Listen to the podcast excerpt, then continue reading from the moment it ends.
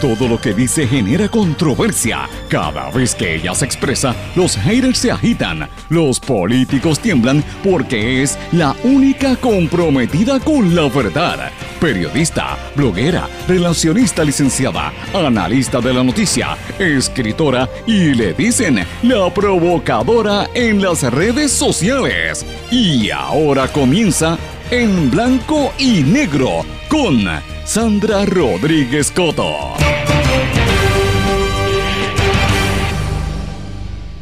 Martes de política del Partido Popular Democrático, del Partido Nuevo Progresista, del Partido Independentista, de Victoria Ciudadana, de Dignidad y hasta del candidato independiente Eliezer Molina. Bienvenidos a su programa En Blanco y Negro con Sandra para hoy martes 28 de junio de 2022. Les saluda Sandra Rodríguez Cotto. Reaparece Carmen Yulín Cruz a reclamar que se detenga el caos en el Partido Popular Democrático. Callan a Alicia Burgos de Proyecto Dignidad luego de la controversia en el aborto. Gobernador Pedro Pierluisi y publica columna defendiendo su gestión y el rol del Partido Nuevo Progresista por la estadidad. Ya tienen órdenes para arrestar a Eliezer Molina el próximo 4 de julio, adelantó el ex candidato independiente a la gobernación. Anuncia que harán un deslinde en la playa de Rincón y que ya tienen la orden de demoler la verja que hicieron allí. La orden la dio el Tribunal Supremo de Puerto Rico. Entre donativos y contratos, la alcaldesa de Salinas denuncia, portavoz del Partido Independentista puertorriqueño en ese pueblo. Senador del Movimiento Victoria Ciudadana, Rafael Bernabe, demuestra la corrupción y los conflictos de intereses en la Junta de Supervisión Fiscal. Cámara de Representantes recesó sin aprobar el presupuesto. Llevamos 105 días de repunte del COVID. Aunque la severidad y la mortalidad han sido menor, preocupa la rapidez con la que está mutando este virus. Contra el reloj para mitigar los aumentos de agua y luz, y el gobierno sigue tratando de buscar opciones. A 3 años del chat de Telegram, vamos a hablar de esto. Vamos a hablar también de lo que ocurrió anoche en el evento Voces por la Esquina, un evento épico en el Teatro Arribí, y el gobierno de Biden se reúne hoy en Venezuela con el gobierno de Nicolás Maduro. Vamos a hablar de estas y otras noticias hoy en esta edición de En Blanco y Negro con Sandra, un programa independiente, sindicalizado, que se transmite a través de todo Puerto Rico en una serie de emisoras que son las más fuertes en sus respectivas regiones por sus plataformas digitales y sus redes sociales. Y estas emisoras son la cadena WIAC, que la componen WYAC 930 AM Cabo Rojo Mayagüez, WISA WISA 1390 AM desde Isabela y WIAC 740 desde la zona metropolitana. También nos sintonizan por WLRP 1460 AM Radio Raíces, La Voz del Pepino en San Sebastián, a través de Radio Grito, que la componen 1200 AM en Lares, 93.3 FM en Aguadilla y 92.1 Arecibo, Ponce, 92.1 FM. X61, que es el 610 AM y el 94.3 FM, Patillas, Guayama y toda la zona del sureste y este del país. Vamos de lleno con los temas para el día de hoy. En Blanco y Negro con Sandra Rodríguez Cotto. Muy buenas tardes y bienvenidos a esta edición de En Blanco y Negro con Sandra. Buen provecho si almorzaron o están en ese proceso. Buenas tardes si nos escuchan en otro horario o buenos días, dependiendo si nos escuchan la grabación de este programa a través del podcast. Gracias por su sintonía, gracias por el apoyo. Yo sé que nos están sintonizando mucha gente alrededor de todo Puerto Rico y también en la diáspora y en otros países fuera, compañeros que no son necesariamente puertorriqueños, sino de otros países que están en sintonía de este programa. Gracias por su apoyo. Hoy vamos a hablar de muchos temas importantes, pero dediqué el programa y quise titularlo Martes de Política. No es que no hablemos de política el resto de la semana, por supuesto que estamos hablando de temas políticos, pero hoy coinciden una serie de situaciones donde prácticamente hay actividad, reacciones y temas súper importantes de por lo menos todos los partidos políticos y los sectores políticos más diversos que han estado activos, particularmente en las últimas elecciones. Tenemos noticias del Partido Popular, del Partido Nuevo Progresista, del Movimiento Victoria Ciudadana, del Proyecto Dignidad, hasta de Eliezer Molina, que era candidato independiente. O sea, hoy hay mucha actividad a la espera, ¿verdad?, de los anuncios que se han dado de unos posibles arrestos que supuestamente iban a ocurrir esta semana, arrestos federales, pero hoy tenemos un programa con variedad de temas, así que voy a ir de lleno, porque vamos a hablar incluso hasta del Departamento de Justicia. Pero bueno, lo más que le importa a la gente, uno hablará de política, hablará de los candidatos y todo, a la gente lo que le importa es que no se puede vivir ya, o sea, todo está bien difícil, el tema de los aumentos de la luz, y uno ve a la gente de Luma constantemente anunciando y justificando los aumentos en el costo del servicio eléctrico.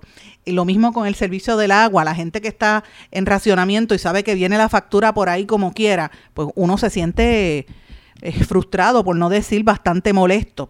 Y obviamente eso tiene que ser la agenda, la prioridad número uno de la administración, del gobierno, tiene que ser eso, ver cómo vamos a combatir el alza que viene y el problema tan grande de inflación que está habiendo en Puerto Rico comparado a lo que pasa en otras partes del mundo. Estados Unidos también hay una crisis tan grande que el gobierno de Biden está hoy con unos delegados en Venezuela reuniéndose con Nicolás Maduro. Señores, esto es para los amigos, que los estadistas que se pasan insultándome por las redes, para que usted vea que hasta los venezolanos tienen que reunirse, los americanos con los venezolanos, porque es la realidad. Estamos en un mundo globalizado y necesitan conseguir unos abastos del petróleo, así que va a haber noticia por ahí, pero eso se está dando a niveles geopolíticos. En Puerto Rico, ¿cuál es la realidad? Pues mire, esa es una realidad, el problema de los costos energéticos y del agua, y por otro lado, el costo de vida, que está demasiado fuerte. A eso añádele cómo está la situación de la violencia, pues nos tiene sumamente preocupados, junto con la corrupción gubernamental. Pero ahora mismo, hoy trasciende que la secretaria de la Gobernación, Noelia García, estaba muy pendiente, ¿verdad?, a un proyecto que tiene la administración, que quiere sacar $165 millones de la Corporación del Fondo del Seguro del Estado y moverlo, quitarle los fondos, ese dinero, descapitalizar el fondo para dárselo a la Autoridad de Energía Eléctrica después que prácticamente la privatizaron. ¿Por qué está pasando esto, mis amigos? Porque el Fondo del Seguro del Estado es la minita de la gallinita de los huevos de oro, por decirlo así, y es la mina que está buscando ahora la administración. Ya privatizaron energía eléctrica, acueductos es el próximo en agenda, pero mientras tanto, donde está el dinero es en el Fondo del Seguro del Estado. Que si hay corrupción, puede haber. Que si en el fondo le pagan unos salarios astronómicos a los empleados, obvio. Que si en el fondo hay nepotismo, porque lo hay, maridos con mujeres, hermanos, hijos, todos trabajando en el mismo sitio con unos salarios astronómicos. Sí, señores, pero la realidad es que eso es una agencia de gobierno y desde hace mucho tiempo las administraciones han estado pendientes a privatizarlo, y esto que está haciendo la administración actual es parte de esa estrategia. Y obviamente hay una controversia en cuanto a esto, porque ellos quieren pasarle dinero del fondo, descapitalizarlo para dárselo a energía eléctrica y también acueductos, que usted sabe que es la única manera. Ponen de pretexto que es para bajar las tarifas. Si fuera para eso de verdad, señores, pues mire, nosotros estaríamos felices, pero el problema que tiene el gobierno es que no explica la situación con Luma. Mire, no se lo pasa energía eléctrica, impóngale la supervisión que se supone que tenga Luma, porque Luma está gastando dinero aquí, lleva más de un año. Ellos estuvieron más de un año investigando lo que pasaba en Puerto Rico, y cuando tan pronto llegaron dijeron no vienen aumentos. El gobernador mismo dijo que en 3 años no iba a haber aumentos. ¿Y cuántos aumentos de energía eléctrica usted y yo hemos recibido en este país? Pues mire, muy fuertes. Obviamente, mientras tanto, Luma Energy vuelve a insistir en que quiere un 17%. de aumento. Eso llora ante los ojos de Dios, y esa es la preocupación grande que tiene el país. Por eso es que la gente está como agua para chocolate con el gobernador y con los políticos en general. Esa es parte del problema que hay, o sea, ¿verdad? Y a la hora de la verdad, la gente, pues, privaticen el Fondo del Seguro del Estado, hagan lo que les dé la gana. Esa es la actitud del pueblo, porque como usted está tan agobiado, la gente necesita resolver la situación, y es tan costoso tener, por ejemplo, las placas solares, pues la gente está desesperada por ver cómo mitigan. La gente está debatiendo entre si la mitad del salario se le va a pagar energía eléctrica y la otra mitad en hacer la compra, porque es la realidad, y el gobierno tiene que hacer algo. A eso usted le añade la situación del COVID. Llevamos, y esto lo reporta el periódico El Nuevo Día, ¿verdad? Lo de la situación del fondo la resalta El Vocero, y El Nuevo Día resalta la situación del COVID, y ambas son noticias importantes. Llevamos 105 días en repunte del COVID, no ha habido tregua, los sublinajes están, pero como locura, repartiéndose y regándose por ahí, porque la gente está loca en la calle sin ponerse la mascarilla, y hay una cantidad de casos reportados importante, 41% de los 764,000 casos reportados por salud desde que empezó la pandemia. El 41% de esos casos son del sublinaje BA2 del Omicron. Y obviamente la cantidad de muertos, el ritmo se ha detenido, los muertos por esta enfermedad, pero eso no significa que no se estén muriendo. Por el contrario, han habido en marzo nada más 860 muertes hasta ahora. Hasta el mediodía de ayer se habían reportado casi 30,000 personas que se han vuelto a infectar con el COVID. Yo sé de gente que lo ha tenido 3 veces. O sea, esto no ha bajado, aunque la gente piense que sí, aunque quieran proyectar que no hay COVID, la situación está bastante fuerte. Y lo que no hablan es de los efectos a largo plazo de esta enfermedad. Así que fíjense, 2 prioridades que le he mencionado, los costos energéticos y el problema del COVID y cómo se aguanta un poco la situación y no se detiene más la economía, porque ese juego tiene que estar ahí. Y mientras tanto, ayer en la Asamblea Legislativa se supone que se aprobara el presupuesto, pero no se cumplió con el acuerdo que se contrajo entre la Cámara de Representantes y la Junta de Supervisión Fiscal, y a eso de las 11:30 p.m. cerraron sin haber aprobado el presupuesto, y obviamente el presidente del Senado dijo que estaba decepcionado, ¿verdad? Después de unos acuerdos en la Cámara no se llegó a eso. Volvimos a la época en que se legislaba de noche, ¿verdad? Y miren esos asuntos tan terribles, y eso que no han comentado lo que está pasando desde el viernes pasado para acá, la cantidad de asesinatos en la calle. Este fin de semana más de 14 asesinatos han habido, pero usted no escucha eso en titulares de portada, porque la prensa corporativa también lo está tratando de ocultar, porque obviamente más problemas para Puerto Rico pues es serio, pero usted sale a la calle y usted sabe que eso está pasando y que ha habido un alza también en los carjackings. Le hicieron un carjacking antiel al alcalde le intentaron hacer un carjacking y le dispararon al alcalde de Dorado, y la misma la mamá de Stefano, el Sten Bakers, el que había muerto en un carjacking hace muchos años, Soribel Betancourt, dijo que ese mismo día hubo 2 carjackings adicionales en ese pueblo. O sea, esto está mucho más fuerte de lo que la gente se imagina. Está bien descontrolado el tema del narcotráfico en Puerto Rico. Los policías están de brazos caídos, no dan abasto. Los federales, por más que traten, no dan abasto. O sea, miren las crisis que tiene Puerto Rico. Y ante esa realidad, y usted perdone que yo haga la introducción de esta manera, porque es que usted tiene que ponerlo, lo que yo quiero es que usted que me está escuchando lo ponga en contexto de cómo está nuestro país, cuáles son los problemas prioritarios, qué es lo que a la gente de verdad le preocupa, su seguridad, su alimentación, el costo de vida, el costo energético, el no saber si hay presupuesto o no. ¿Cómo contesta el gobierno a esto? Pues mire, de eso es que vamos a hablar en el programa de hoy. Lo primero es, ¿cuál es la contestación del gobernador Pedro Pierluisi? Pues evidentemente empujar la privatización del Fondo del Seguro del Estado, porque quieren coger la minita de los gallos de oro, como dicen, de los huevos de oro. Y el gobernador contesta hablando de la estadidad y defendiendo su gestión para tratar de amarrar al pueblo nuevo progresista, porque usted recordará que el Partido Nuevo Progresista ganó por casi 32%. La estadidad ganó por mucho más en las elecciones pasadas, pero el Partido Nuevo Progresista no llegó ni a la mitad. Es más, no llegó ni una tercera parte.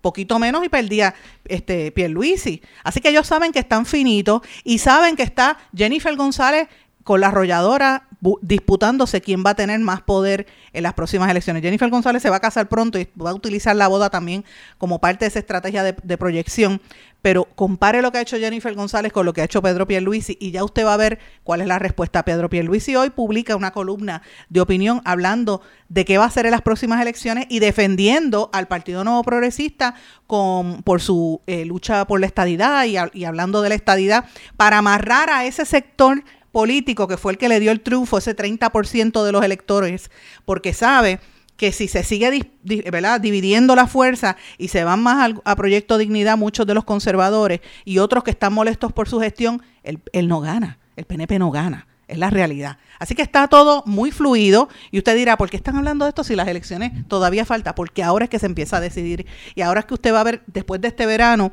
cómo esto se va a afianzar. Así que mientras el país está en una situación de crisis extrema, de situaciones bien preocupantes para el ciudadano promedio, el gobernador nos contesta hablando de la estadidad, hablando de un ideal en el futuro. Y sí es importante hablar de los ideales y se respeta la estadidad, pero yo me pregunto, ¿es esa la urgencia? ¿Es eso lo que la gente está pidiendo ahora mismo? La gente que está pasándola mal, pregunto yo.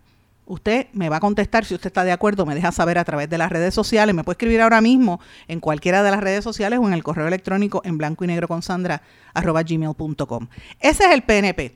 ¿Cómo contesta el Proyecto Dignidad? ¿Y por qué voy segundo al Proyecto Dignidad? Porque ha estado en estos días en la palestra la discusión pública en torno a la determinación que hizo el viernes el Tribunal Supremo de los Estados Unidos, ¿verdad? Con el tema del aborto, revocando el caso de Roe versus Wade, entre otros, ¿verdad? ¿Cuál ha sido la respuesta de Dignidad? Pues mire, la respuesta de Dignidad fue lo que intentó hacer la representante Alicia Burgos, que va a la carga con el proyecto de la Cámara 1407 que buscaba penalizar con 99 años de cárcel, espetarle 99 años de cárcel a una mujer que se hiciera un aborto y creo que eran menos años, creo que eran como 20 años a las que tuviese un aborto espontáneo y tenía unas cualificaciones, ¿verdad? Y equiparaba a la mujer con una asesina, como había dicho el presidente del Senado, José Luis Dalmau. Así que usted que me está escuchando, usted sabe que esa es la agenda ideológica, ¿verdad?, conservadora del Proyecto Dignidad, que eso es parte de su estrategia de gobierno. Ellos fueron honestos y lo dijeron. Pero yo le quiero preguntar a usted que me está escuchando, incluyendo usted, si es cristiano o si es conservador. Y digo cristiano porque mucha gente que está vinculada a ese partido, dicho por el mismo presidente que ha estado en este programa múltiples veces, el doctor César Vázquez, muchos de sus seguidores son evangélicos y cristianos y católicos. Así que estamos hablando de un partido que representa un sector amplio de la población puertorriqueña. Así que quizás usted entiende lo que yo le quiero decir, pero lo que quiero decir es claro. Yo le pregunto, ¿es una prioridad urgente en Puerto Rico? ¿Es urgente? ¿Es vital? ¿Le resuelve los problemas a la gente el estar hablando de una situación como es el aborto que ya ha sido legislado? Pregunto yo. Cuando aquí la gente está asfixiada porque no puede hacer la compra, porque no puede pagar la gasolina. Ayer yo fui a echarle gasolina, le eché $30, no me llegó ni a la mitad. Yo decía, ¿pero qué es esto?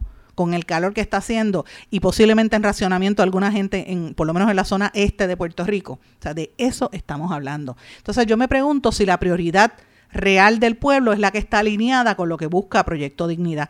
Y evidentemente el liderato del Proyecto Dignidad se dio cuenta de la metida de pata, por eso es que la representante Lizy Burgos retira ese proyecto y dijo que ella dijo que no descarta volverlo a someter, ¿verdad? Evidentemente, pero ella dice que la prensa la está malinterpretando. No, señora, no la estamos malinterpretando. Nosotros leímos sus expresiones, las compartimos y vimos el proyecto y lo leímos. Y el proyecto es prácticamente calificar de asesina a una mujer por una determinación, ¿verdad?, que es ideológica. Es ideológica y yo quiero decirlo porque es la realidad. Ustedes no pueden imponer su religión por la gente que no lo crea. Y estoy hablando yo, Sandra Rodríguez Cotto, que no creo en el aborto. Fíjense que es una posición muy difícil de asumir. Yo personalmente no creo en el aborto, pero respeto la decisión que tenga cada mujer de determinar qué es lo que puede hacer con su vida. No que nadie venga a imponernos, porque estos no son los talibanes, donde allí imponen qué es lo que quieren hacer, ¿verdad? Algunas religiones, como hacen los talibanes. Y a veces uno dice, estas actitudes de gobierno son prioridad. Mire, no, estamos viviendo una crisis económica y una crisis social. ¿Dónde están las propuestas? ¿Dónde está la legislación que con energía, el Proyecto Dignidad o el Partido Nuevo Progresista somete para tratar de detener lo que está pasando ahora mismo en Puerto Rico, que están matando a los muchachos, que hay tanta criminalidad y tanto carjacking que tú no puedes salir a la calle de noche? Primero por el miedo del COVID y segundo porque no te vayan a hacer un carjacking. De eso es que estamos hablando. ¿Sabes? ¿Cuál es la prioridad? Amén de que no hemos mencionado los casos de violencia de género y los maltratos de niños y viejos, que ustedes saben que yo llevo más de 3 semanas, casi un mes hablando de eso prácticamente todos los días, porque para mí esas son las verdaderas emergencias sociales, esa es la verdadera crisis que tiene nuestro país y a veces los políticos están en una desconexión total. Así que ya le dije que el PNP y el Proyecto Dignidad están en otro planeta cuando uno va a hablar de lo que de verdad a la gente le afecta, no importa cuál sea su ideología. Pero ¿cuál es la respuesta entonces del Partido Popular Democrático? Pregunto yo.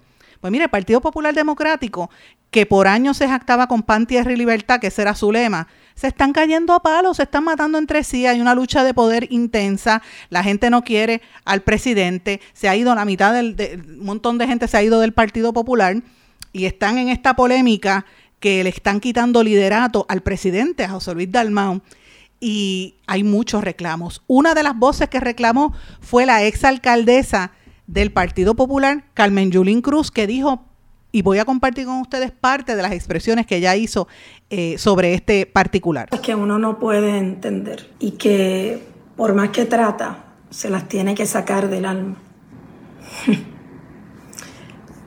Durante toda esta situación del Partido Popular Democrático, de estas divisiones y peleas internas, peleas que en momentos pasados ocurrieron, diferencias de criterios en las cuales yo a veces estuve involucrado. Siempre había una situación de tratar de encontrar un espacio en común. Y de tratar de escucharnos. Yo recuerdo, esta que está aquí es mi abuela Yulín Vega, de Ensenada Guánica, que uno entraba a la casa de Yulín Vega y uno veía el Sagrado Corazón, la pava con pan, tierra y libertad y el retrato de Muñoz Marín. Así me crié yo. Y después me crié con padres que en su momento fueron servidores públicos y que eran de esos que cuidaban los votos, que hacían la comida, que iban a las reuniones de Marquesina, porque creían en el Partido Popular como ese instrumento de justicia social, de quién va a defender a nuestra gente. Ustedes han escuchado a muchos compatriotas decentes, muchos populares decentes y buenos decir que ese rumbo se perdió. Y quizás habrán olvidado que cuando hace 4 años, 8 años, esta servidora y otro grupo de compañeros alertábamos que eso está pasando, nos llamaron traidores. A mí me pasquinaron todo San Juan.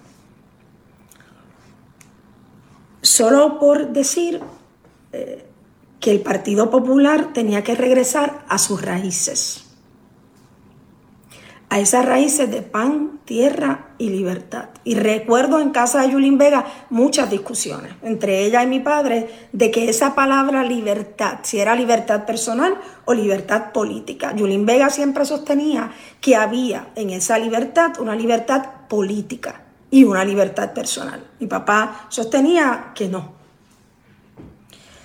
Y como dicen que el silencio en la cara de la injusticia es complicidad, pues hoy con documento en mano de la resolución sometida por el presidente del Senado y presidente del Partido Popular,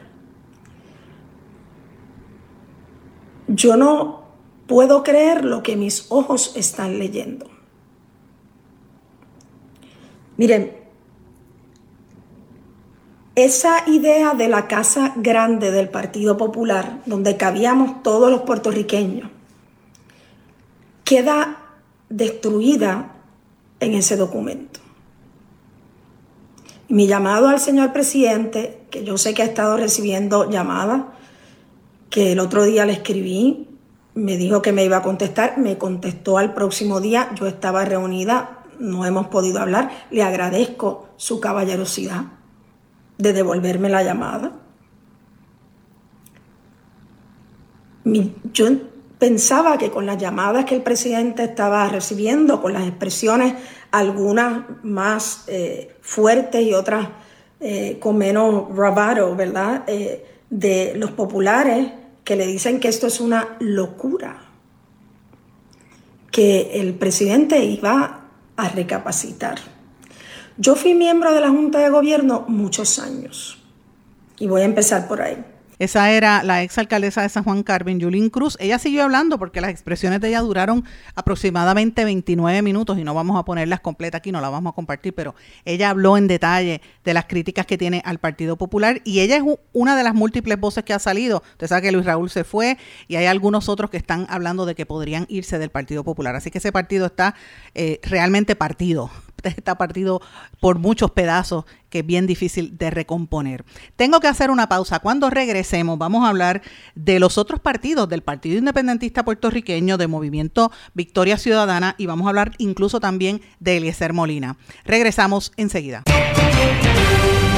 No se retiren. El análisis y la controversia continúa en breve, en Blanco y Negro, con Sandra Rodríguez Cotto.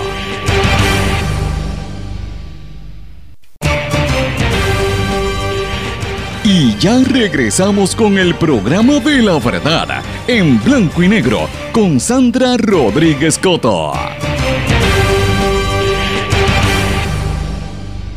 Regresamos en Blanco y Negro con Sandra. Bueno, mis amigos, en el segmento anterior hablábamos de cuáles son los problemas prioritarios del puertorriqueño hoy en día y cuál es la respuesta de los, por lo menos los dos partidos principales, el Partido Nuevo Progresista, que nos habla de estadidad, y el Partido Popular Democrático, que se están partiendo en pedazos.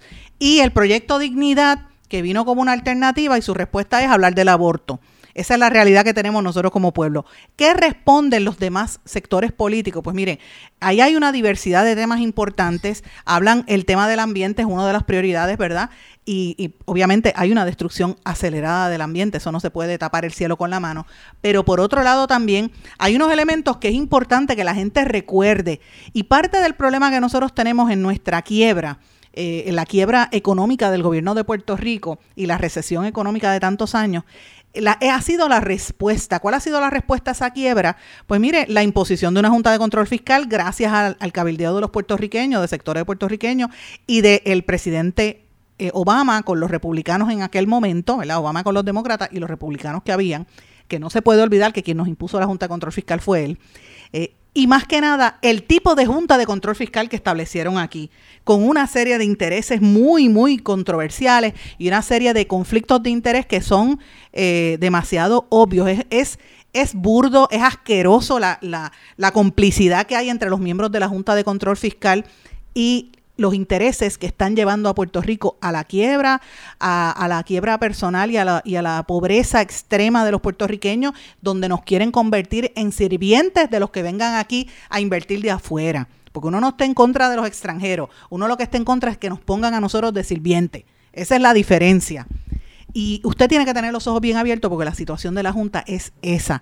Los intereses internos de los miembros de la Junta son cada vez peor. Estaba allí uno de los que nos llevó a la quiebra, Caco García, que el apodo de Caco, ya usted sabe lo que quiere decir, y estaba de presidente el pariente lejano de Pierluisi, que por cierto Pierluisi era abogado de la Junta, que no se nos olvide.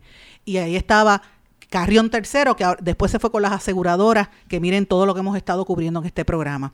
Y es importante recordar cuál es el rol de eso, y por eso quiero compartir con ustedes unas expresiones que hizo, no fue ayer, creo que fue antes de ayer, pero ayer no tuve la oportunidad de compartirlas y me parece que son bien importantes, unas expresiones que hizo el senador Bernabe del proyecto del Movimiento Victoria Ciudadana.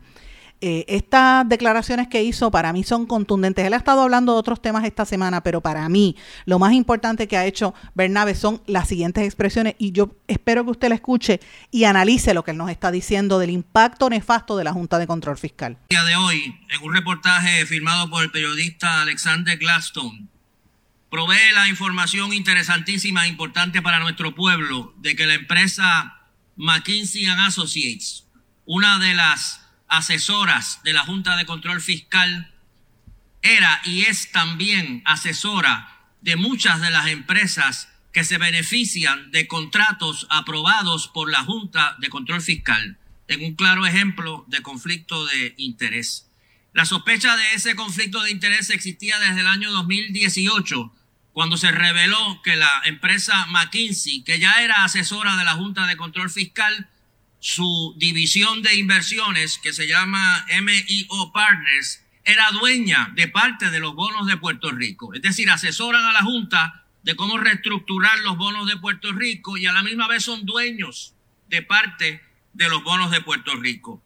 En el 2019, según dice el reportaje, McKinsey aceptó pagar $18 millones, una multa de $18 millones a la Securities Exchange Commission por no haber tomado las medidas pertinentes para evitar ese conflicto de interés. En enero de este año, el presidente Biden firmó una medida que se llama Puerto Rico Recovery Accuracy in Disclosures Act, que obliga a las empresas como McKinsey a revelar cualquier inversión o cualquier vínculo que pudiera representar un conflicto de intereses en sus vínculos con la Junta de Control Fiscal. Y como resultado de esa legislación, en una moción que presentaron ayer, se revelan los vínculos de McKinsey, que, repito, asesora a la Junta de Control Fiscal con una serie de empresas que recientemente han tenido contratos con el gobierno de Puerto Rico asesorados por la Junta de Control Fiscal. Entre ellos están, sorpresa, sorpresa, Quanta Services, la propietaria de Luma Energy, que como sabe tiene un contrato de $100 millones anuales con el gobierno de Puerto Rico. Manpower Group, que tiene un contrato de $250 millones con servicios de salud en Puerto Rico. Puma Energy Caribe LLC, que tiene un contrato de $2.1 millones con la Autoridad de Energía Eléctrica para proveer combustible. Naturgy Energy Group S.A., que es la empresa matriz de Ecoeléctrica LP, que tiene un contrato de $9 millones junto a las dos empresas combinadas. SoftBank Group Corporation, que es la dueña de New Fortress, que tiene también un contrato de $1.5 millones para la conversión de generadores de combustible, para la conversión a la generación con gas natural. Es un ejemplo perfecto y un retrato muy bonito y muy terrible que provee este reportaje de Wall Street Journal de los buitres que han descendido sobre Puerto Rico. La Junta de Control Fiscal que los representa, las firmas consultoras que los asesoran y las empresas que se benefician. Queda clarísimo que estos que nos predican a nosotros transparencia y que nos predican a nosotros que son expertos en finanzas, realmente lo que representan son unos intereses muy específicos que quieren enriquecerse a costa de nuestro pueblo y que están impulsando una agenda política y económica muy particular que es la agenda neoliberal.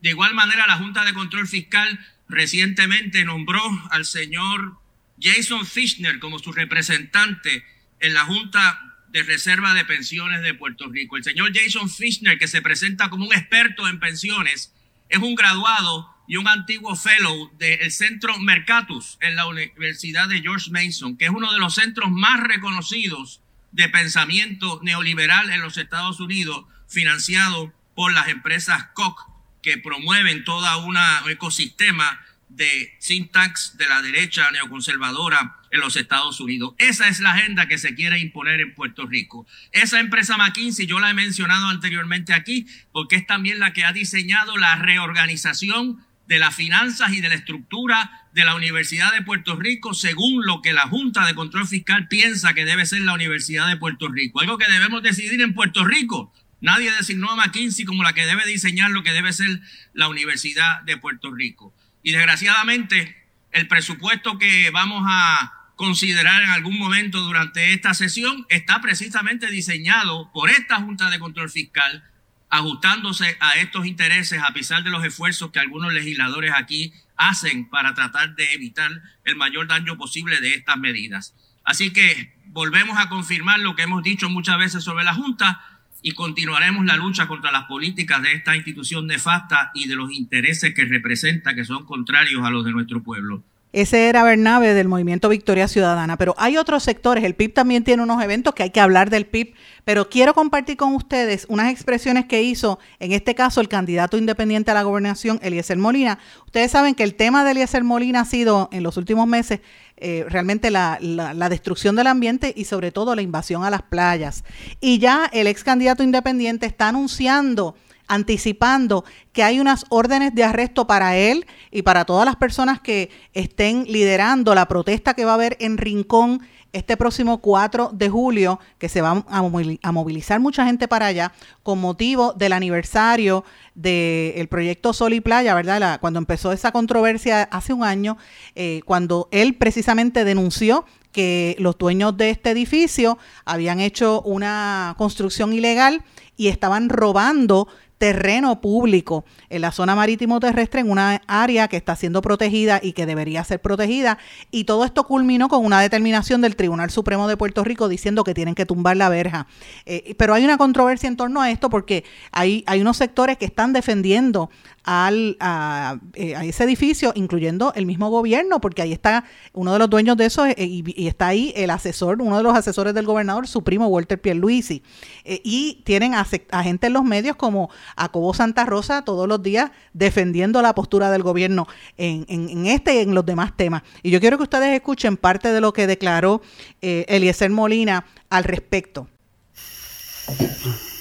Este próximo 4 de julio en Rincón se va a vivir un momento único, donde la historia de este país, la historia moderna, plasmará cómo una generación se levantó y le puso un freno al robo de nuestras playas, al robo de los bienes de dominio público marítimo terrestre, al cartel de los permisos y a todos los corruptos que por décadas le han robado todo a este país. Hoy dimos una pequeña demostración.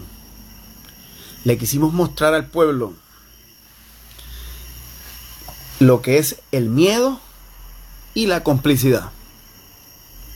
Pudieron ver cómo de pronto sale una promoción y se llenó de efectivos de la policía. Univisión, el canal Univisión. Cerraron los carriles, cerraron la carretera de frente, cerraron la parte de atrás y de momento un montón de efectivos de la policía allí. ¿Qué les dice eso a ustedes? Que tienen miedo, ¿no? Que el gobierno tiene miedo, que en este caso el señor Cobo Santa Rosa tiene miedo, y vemos cómo el Estado, me imagino que el jefe de la policía tiene que haber dado orden para que vayan allí a cuidar la espalda de este señor. Yo no sé por qué, porque allí no había nada organizado, porque nosotros cuando lo organizamos lo decimos.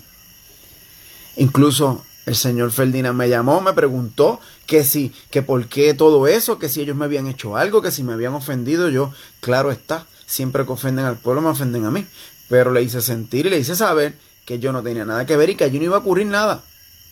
Así que yo no sé por qué este despliegue, aparte de que simplemente signifiquen que tienen miedo y que hay complicidad. Tengo que hacer una pausa porque el tiempo me traiciona. Cuando regresemos vamos a continuar con las declaraciones de Molina y de lo que pasó también en el Partido Independentista puertorriqueño. Regresamos enseguida. No se retiren, el análisis y la controversia continúa en breve, en Blanco y Negro, con Sandra Rodríguez Cotto.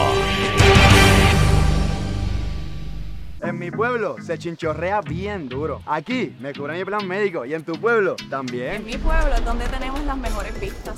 Aquí cubre mi plan médico y en el tuyo también. En mi pueblo se goza de verdad. Aquí me cubre mi plan y en tu pueblo también. Plan de Salud Menonita en todo Puerto Rico. El plan médico que te cubre con una extensa red de médicos, especialistas y laboratorios. Además, te cubre en el hospital de tu preferencia en cualquier lugar de Puerto Rico. Plan de Salud Menonita. Pero tú sabes cómo es esto, que te la da la gravedad.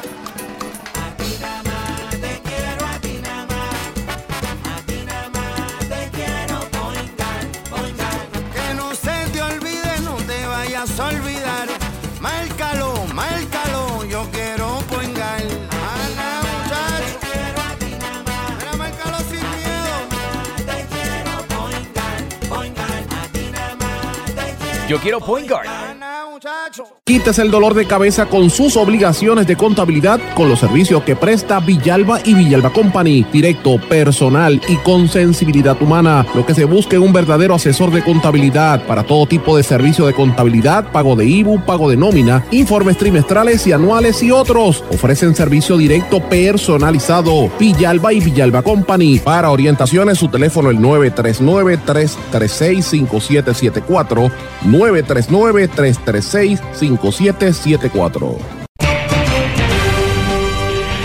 Y ya regresamos con el programa de la verdad, en blanco y negro, con Sandra Rodríguez Cotto. Regresamos en blanco y negro con Sandra y nos quedamos antes de irnos a la pausa en las expresiones que estaba haciendo el ex candidato independiente a la gobernación, Eliezer Molina. Este próximo 4 de julio, esto va a cambiar. Hace un tiempo atrás, poco más de un año, a este servidor lo arrestaron por entrar en propiedad privada, porque simplemente protegíamos nuestros bienes de dominio público y se comenzaba a cambiar la historia. Estas personas nos arrestaron, nos criminalizaron, incluso me sacaron un mugshot y se lo envían a Cobo Santa Rosa en segundo, y yo me lo gozaba todo porque todo estaba planeado. Porque le dijimos, mira, aquí hay que generar fricción. Y nosotros vamos a cambiar la historia de este país. Tenemos que detener esto. Hay que entrar porque esa playa es nuestra y nos la están robando. ¿Cuáles eran las consecuencias? Que nos iban a arrestar. Nos arrestaron y ellos tomaron una decisión nefasta para la historia de ellos y súper positiva para la historia de Puerto Rico. Tuvieron que probar en corte que eso era de ellos y no pudieron. Tenían un permiso, tenían delimitado un área que decía privada y tenían todo. Esta vez no tienen nada. No tienen permiso, tienen una orden de desacato y tienen una orden de demolición.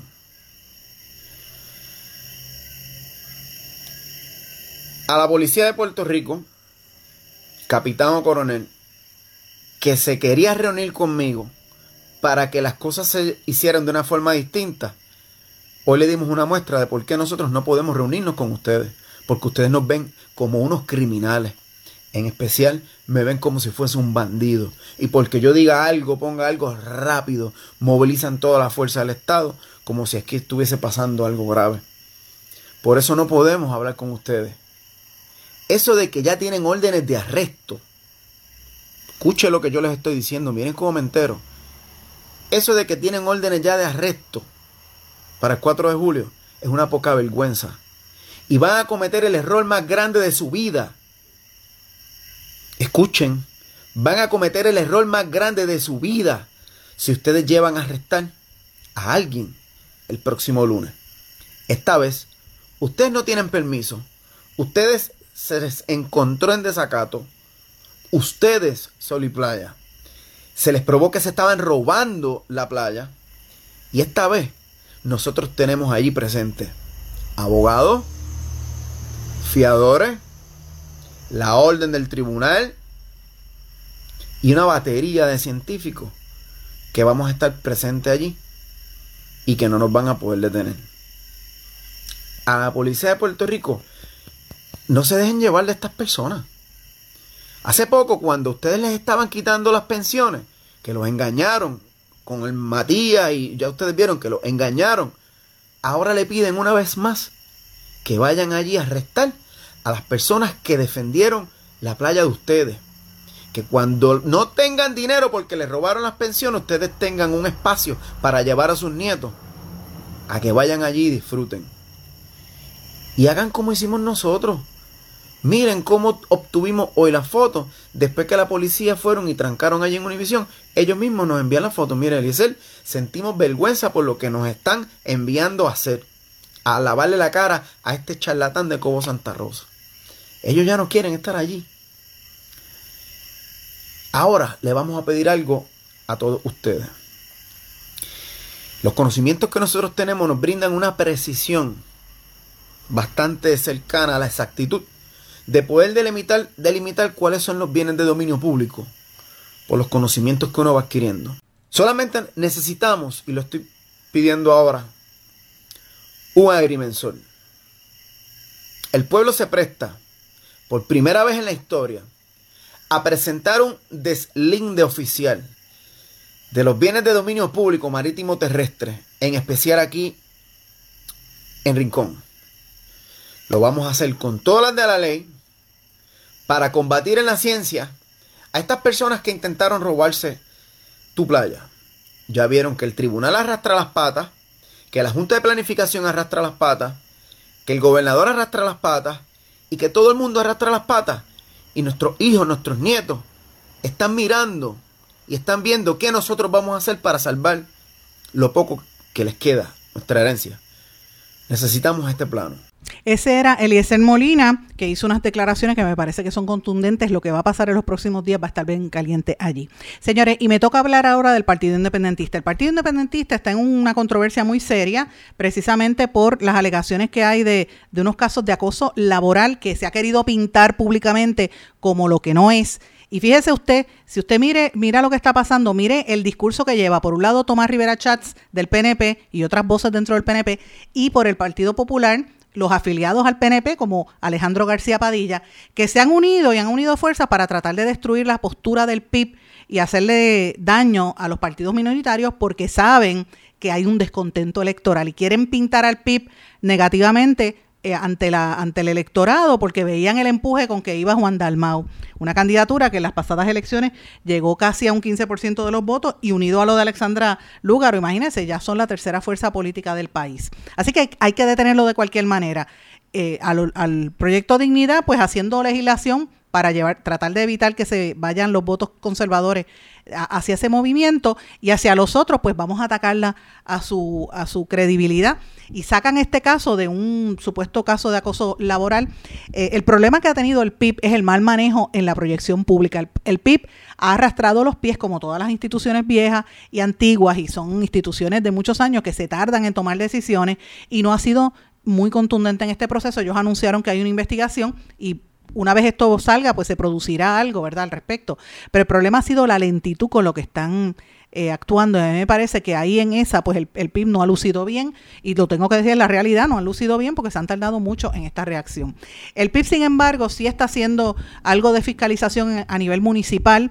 Hay una fiscalización que me parece importante que está haciendo el portavoz del Partido Independentista en Salinas, me refiero a Víctor Alvarado, que está dando a conocer cómo la señora Siria Reyes Rivera se pasa donándole $1,000 a la candidatura a la reelección de la alcaldesa popular Carilín Bonilla.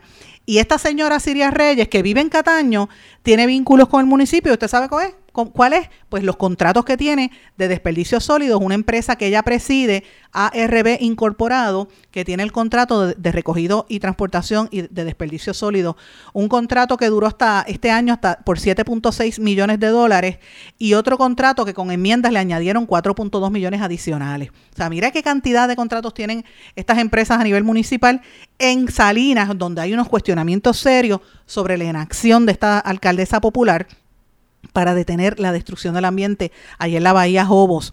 Y a mí me parece que el Partido Independentista sí es bueno que haga estas denuncias, que las estamos compartiendo aquí a nivel municipal, pero tiene que ser más fuerte y más enérgico con lo que está pasando allí. ¿Cuáles son los vínculos que se le imputa a la alcaldesa de Salinas, Carilín Bonilla, y a su esposo con la destrucción que hay en la Bahía de Jobos y en la Reserva de Jobos, que son múltiples y los hemos denunciado en este espacio? En récord estamos para que el país por lo menos se entere de lo que de verdad está pasando a nivel municipal.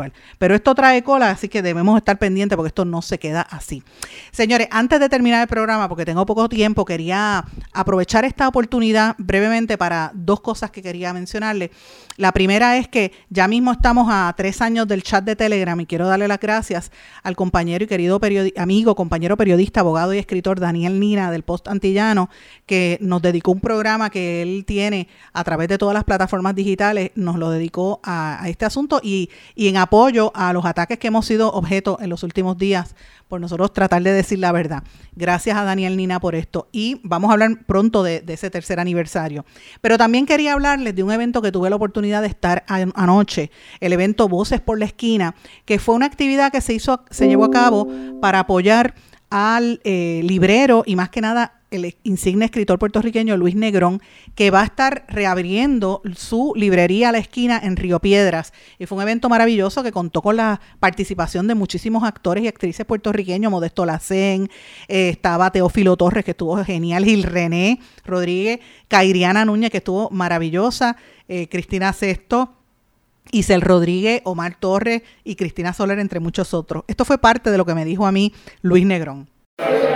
Bueno, me encuentro con Luis Negrón en una actividad bien bonita que se está haciendo para apoyar a unos valientes puertorriqueños que se arriesgan en esta economía a tratar de echar para adelante.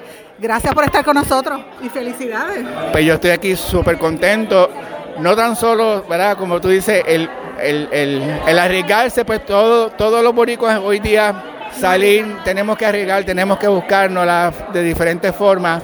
A mí lo que me conmueve es que aunque estamos buscando donde no hay, la gente ha pausado un lunes para darnos a nosotros. Y eso pues es un compromiso que yo estoy bien conmovido, pero yo lo acepto de todo corazón. ¿Tú sabes por qué? ¿Por qué? Porque las librerías lo que hacemos es dar. Pues eso es lo que yo quiero, porque la gente dice, en Puerto Rico la gente no lee, no. Y eso es una percepción equivocada, no, porque la gente lee, o sea, yo soy lector y yo me crié en un pueblo que no había ni tan siquiera una sola librería, imagínate, ¿sabes? El hecho que exista una librería es una reafirmación a la democracia, significa que un país está saludable, ¿sabes? Que no está perdido del todo. ¿Y cuál es, para la gente que te está escuchando, porque este programa lo oyen en todo el país, cualquier persona que quiera buscar información o que quiera llegar hasta la nueva librería, me gustaría que diera los datos? Pues mira, vamos a estar en los altos del Café Paraíso, pero la forma más fácil de seguirnos y es en las redes. Si tienes Facebook, nos consigue por Librería La Esquina, y si tienes Instagram, pues tu Librería La Esquina. O pones Librería La Esquina y ahí vas a aparecer y nos consigues. Cualquier persona que quiera un libro te puede escribir y tú lo ayudas a buscar. Exactamente, pero lo más lindo de nosotros es que, mire, ahora todo está al alcance del celular. Todo es demasiado fácil.